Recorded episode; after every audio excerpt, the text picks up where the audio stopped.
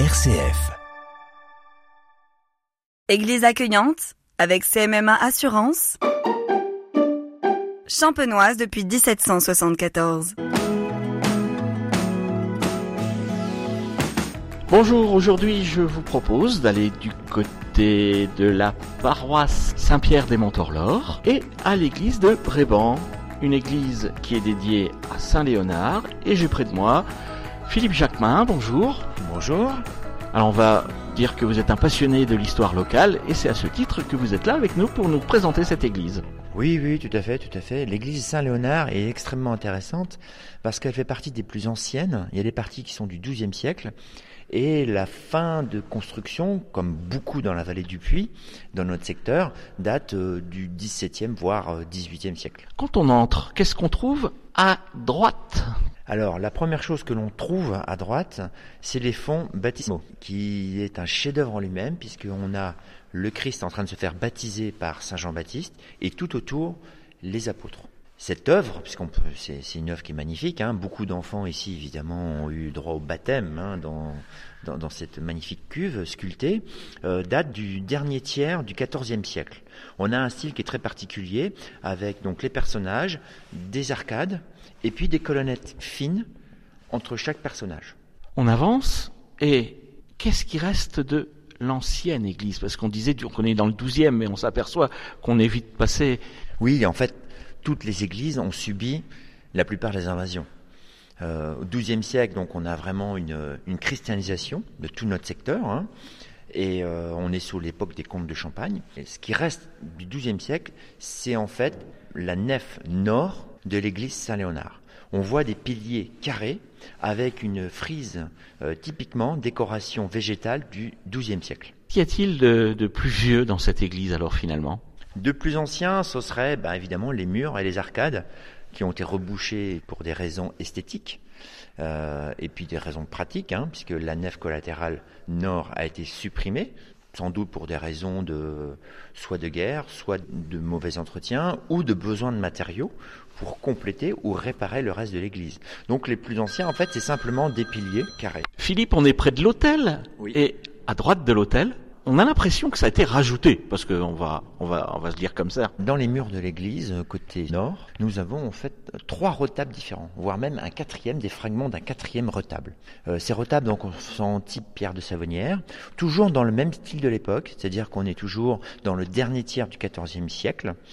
Et là, le plus beau retable qui reste, si on peut dire, qui reste, parce que tous les personnages ont été euh, saccagés au moment de la Révolution française, donc il reste que des que des tranches de figurines. Vous voyez ce que je veux dire C'est pas c'est pas un entier, euh, voilà. Alors le plus beau qui reste, et vraiment ce sont des restes au sens propre du terme, c'est le retable de la Passion du Christ.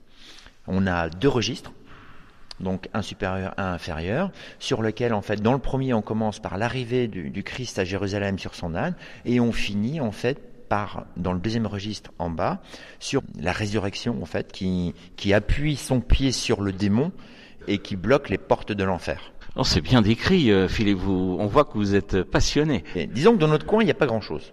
Il faut être clair. Les seules traces que l'on a de l'histoire, qui soit encore physique, qui soit matérielle, que l'on puisse voir, ce sont nos églises. Et en fait, à regarder de près, on comprend les détails, on comprend les styles d'une certaine époque, on comprend qui les a euh, qui les a engendrés euh, d'une certaine manière, hein, parce faut quand même du travail hein, pour une telle œuvre. Quand même, il faut quand même plusieurs années. Hein, ça se fait pas comme ça. Il faut aussi euh, commanditer. donc voilà, ça, ça, retrace vraiment toute une vie de l'époque qui est extrêmement intéressante. Et bah, quand on n'a pas grand-chose, il ne reste que la culture, hein, disait Malraux. Et ben effectivement, en fait, ben, il faut s'intéresser à la culture. On a vu le grand retable et il y a quelques petits autour. Oui, oui, il y a quelques petits fragments, des bouts de retable qui restent. Alors, il y a, des fragments euh, de la Nativité de la Vierge, il y a des fragments de la vie de Saint Léonard et des fragments de la, de la vie de Saint Martin. Alors, pourquoi Saint Léonard On est à l'église Saint Léonard. En fait, c'est pas du tout un hasard. C'est que l'un des comtes de Chastillon, qui était donc euh, basé à Dampierre, le village appartenait à Dampierre au, niveau du XIVe siècle, euh, ce personnage, Hugues de Chastillon, a été prisonnier durant la guerre de Cent Ans. Il a été prisonnier pendant plusieurs années. Et quand il est revenu, en fait, il a financé les retables, donc le fonds baptismaux, les, les quatre tables, notamment celui de Saint-Léonard, parce que Saint-Léonard est prié également euh, pour la sauvegarde des prisonniers. Parce que les prisons à l'époque, euh, hein, c'était dans les cul de basse-fosse, euh, voilà, des conditions déplorables, euh, voilà. Et donc survivre dans une prison plusieurs années, faut quand même y aller, quoi. Hein, faut quand même être bien bâti, être costaud, euh, voilà. Et donc en remerciement d'avoir survécu, en fait, il a financé les retables de l'église de Saint-Léonard, et notamment la vie de Saint-Léonard, qui est retracée. Philippe, quand on regarde les vitraux, on peut pas se dire qu'il y a réellement des vitraux ici. On est plutôt, encore une fois, dans des morceaux de, de, de vitraux.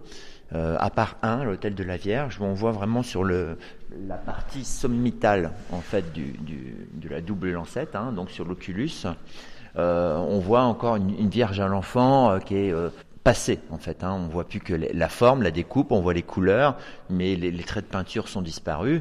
Euh, voilà, c'est des choses qui restent à peu près en place. Euh, tout le reste, en fait, on est sur des morceaux qui ont été repris pour reformer ou combler des vitraux. Mais, mais c'est tout à fait euh, ce qui se passe couramment. C'est-à-dire qu'au cours du temps, bon là, la plupart datent à peu près du, du, du, du 14e, 15e, surtout 15e siècle, et 16e pour une partie. Tout ça a été remis en forme, grosso modo, euh, voilà. Et puis tout le reste a été mis avec des grisailles soit en losange, soit en fenêtre pleine. Là, c'est très récent par contre, hein, on voit bien, hein, c'était les années 70-80 où là, c'était tombé, prof, ils ont remis une, vitre complète, euh, voilà. On est toujours euh, dans nos petites églises de notre secteur euh, avec des, des traces, des morceaux, et c'est difficile, il y a des morceaux de texte, ben ouais, ok, super, mais ça donne quoi Pas grand-chose, quoi.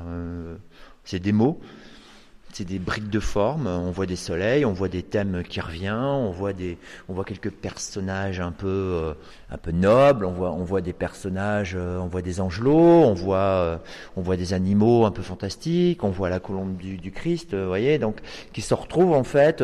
tout ça en amalgame, ça remplit un oculus d'une baie. Bon, voilà quoi. C'est, mais en même temps, c'est voilà, on devait se dire, mais qu'est-ce que ça devait être joli quoi.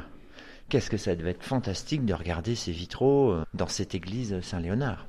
Alors toujours dans cette église Saint-Léonard de Bréban, eh bien les sculpteurs s'y sont donnés à fond.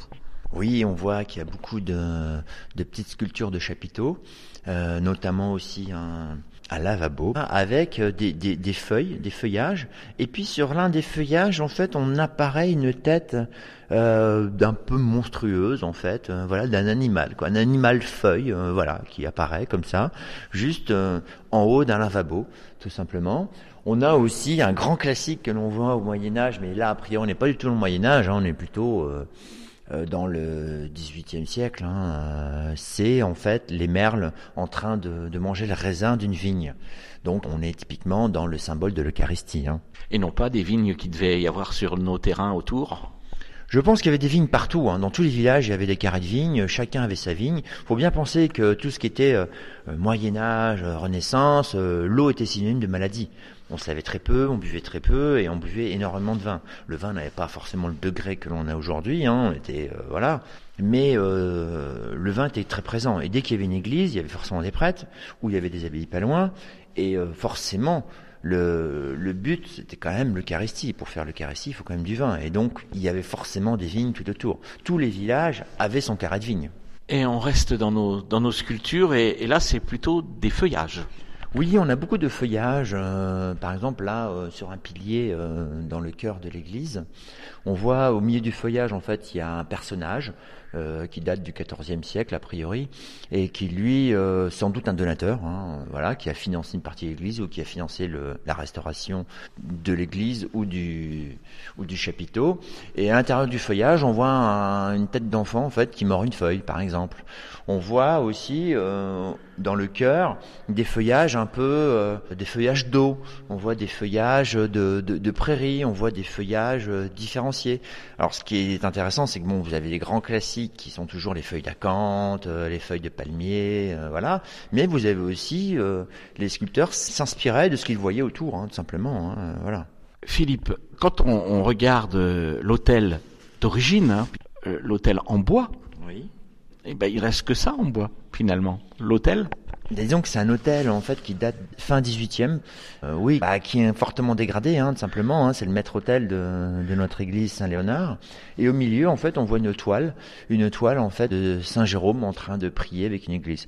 C'est un thème qu'on retrouve absolument partout. Hein, on l'a même dans les collections de timbres. Il me semble même qu'il y en a une copie comme ça qui doit ressembler euh, à Vitry-François, euh, vraiment. Donc, faut pas oublier que les commandes d'hôtel ou de peinture ou autre, il y avait des fonds en fait de de, dessins euh, qui circulaient énormément, et puis vous avez des peintres qui le font. Pareil pour les vitraux, en fait, beaucoup de vitraux, en fait, vous avez des, des, fonds euh, qui étaient peints, des thèmes, et qui reviennent, qu'on retrouve dans telle ou telle église. Dans l'église de la Marne, moi j'ai vu, j'en ai visité plus de 300 églises de la Marne, on voit souvent les mêmes personnages dans les vitraux ou les mêmes tableaux avec quelques nuances évidemment hein, mais on voit que bon le, le fond le dessin la gravure c'est des fonds qui ont circulé quoi et ça circulait énormément. Philippe Jacquemin, si on veut venir visiter cette église Saint-Léonard de Bréban, on fait comment? Le mieux, c'est de s'adresser directement à la mairie, voilà, pour demander euh, la clé ou pour demander à être accompagné pour visiter euh, l'église. Euh, voilà, normalement, elle fait partie des églises accueillantes, donc elle est régulièrement ouverte,